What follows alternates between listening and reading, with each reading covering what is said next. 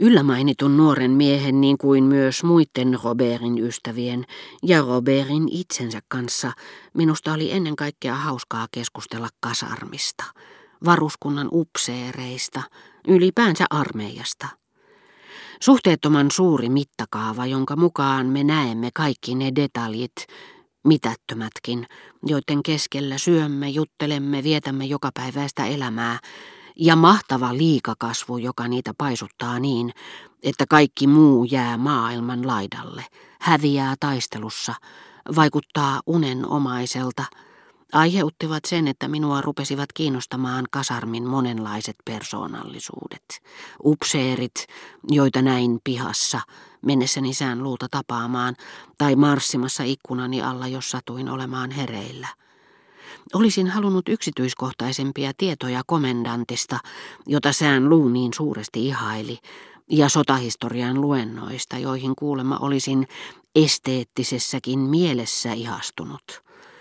Tiesin Robertin harrastavan tietynlaista sanahelinää, jota liiankin usein saattoi sanoa hiukan ontoksi, mutta joka joskus kehkeytyi hänen omaksumistaan syvällisistäkin aatteista, jotka hän kyllä varsin hyvin kykeni hallitsemaan. Mitä armeijaan tulee, Robertin mieltä askarrutti sillä hetkellä, ikävä kyllä, ennen kaikkea Dreyfusin tapaus. Hän ei siitä paljon puhunut, koska oli pöytäkuntansa ainoa Dreyfusin kannattaja. Muut vastustivat kiivaasti oikeusjutun esille ottamista, paitsi pöytänaapurini, uusi ystäväni, joka vaikutti aika epävarmalta mielipiteissään. Hän ihaili syvästi Everstiä, erinomaisena pidettyä upseeria, joka oli tuominnut armeijaa vastaan tehdyt hyökkäykset päiväkäskyissään, joiden varjolla häntä yleisesti pidettiin Dreyfusin vastustajana. Mutta naapurini oli kuullut sanottavan, että heidän päällikkönsä oli puhunut hiukan siihen suuntaan, kuin hänellä olisi ollut jotakin epäilyksiä Dreyfusin syyllisyydestä, ja että hän toisaalta piti Pikaaria kunnian miehenä.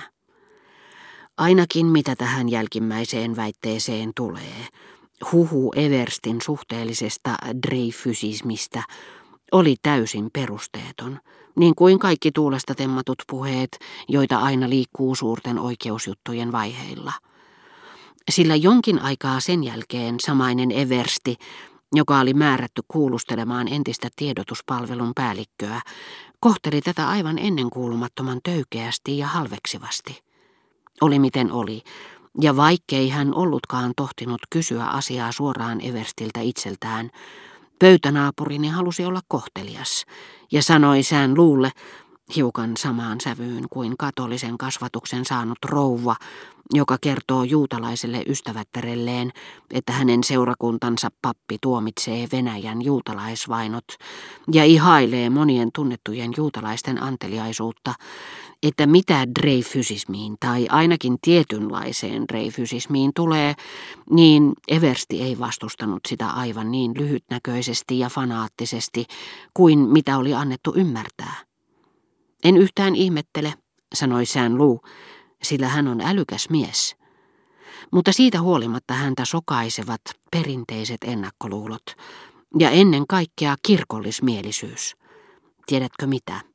Hän sanoi sitten minulle, komendantti Duroc, sotahistorian opettaja, josta sinulle jo kerroin, on kuulemma kokonaan meidän kannallamme.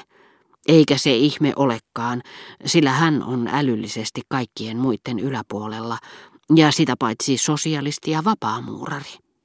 Ollakseni mieleensään luun ystäville, joille tämän yletön dreifysismi oli kova pala purtavaksi, ja toisaalta, koska asia todella kiinnosti minua, käänsin keskustelun komendantin luentosarjaan sotahistoriasta ja kysyin vierustoveriltani, saattoiko hänen esitystään todella pitää esteettisestikin nautittavana.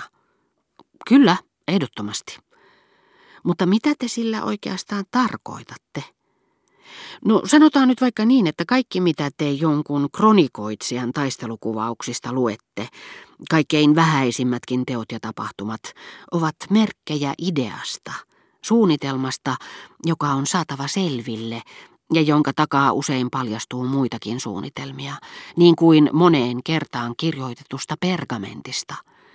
Lyhyesti sanottuna teillä on siinä edessänne kokonaisuus, joka on yhtä älyllinen ja järkeenkäypä kuin mikä tahansa tieteeseen tai taiteeseen liittyvä kysymys. Voisitteko antaa siitä esimerkkejä?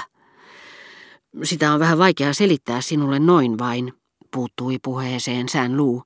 Sinä luet esimerkiksi, että se ja se joukko-osasto on yrittänyt ennen kuin menet pitemmälle. Sinun on otettava huomioon, että joukko-osaston nimellä ja kokoonpanolla on oma merkityksensä. Jos operaatiota on yritetty jo aikaisemmin, ja jos sitä toteuttamaan tulee aivan uusi joukkoosasto, se voi tarkoittaa sitä, että kaikki edelliset ovat tuhoutuneet tai ainakin kärsineet suuria tappioita kyseisen operaation kuluessa, niin etteivät ne enää ole taistelukuntoisia. Nyt täytyy ottaa selville, mikä oli tuo tuhoutunut joukkoosasto.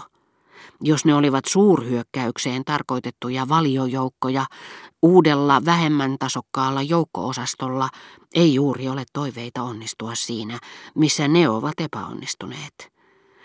Sitä paitsi jos sotatoimet ovat olleet täydessä käynnissä jo jonkin aikaa, tämä uusi joukkoosasto voi koostua hyvin sekalaisista aineksista, mistä voi vetää johtopäätöksiä kyseisen armeijan miesvahvuudesta ja arvioida milloin se tulee olemaan heikommassa asemassa kuin vastapuolen käytettävissä olevat joukot, niin että operaatio, jota tämä joukkoosasto aikoo yrittää, joutuu kokonaan uuteen valoon.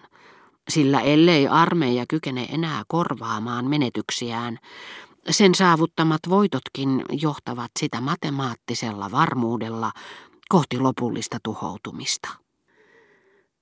Sitä vastaan lähetetyn vihollisen joukko-osaston järjestysnumerolla on niin ikään merkityksensä. Jos esimerkiksi yksikkö on paljon heikompi ja on jo tehnyt taistelukyvyttömiksi useampia vastustajan yksiköitä, operaation luonne muuttuu, sillä vaikka se päättyisikin puolustajan hallussa olevien asemien menetykseen, jo sitä, että se on onnistunut niissä jonkin aikaa pysyttelemään, voi pitää suurena menestyksenä. Jos se on sillä välin vähäisin voimin aiheuttanut suurta mieshukkaa vihollisen riveissä. Senkin sinä varmaan tajuat, että jos taisteluun osallistuvien joukkojen analysointi tuottaa näin mielenkiintoisia tuloksia, itse asemien ja niistä riippuvien teiden ja rautateiden, niin kuin myös muonituksen ja joukkojen kuljetuksen tutkiminen, on vielä paljon tärkeämpää. Toisin sanoen on välttämättä tutkittava sitä, mitä minä nimittäisin maantieteelliseksi kokonaisnäkemykseksi, hän lisäsi nauraen. Ja niin tyytyväinen hän oli tähän ilmaisuunsa, että hän myöhemminkin, aina kun joutui siihen turvautumaan, vielä kuukausia jälkeenpäin, nauroi samalla tavalla.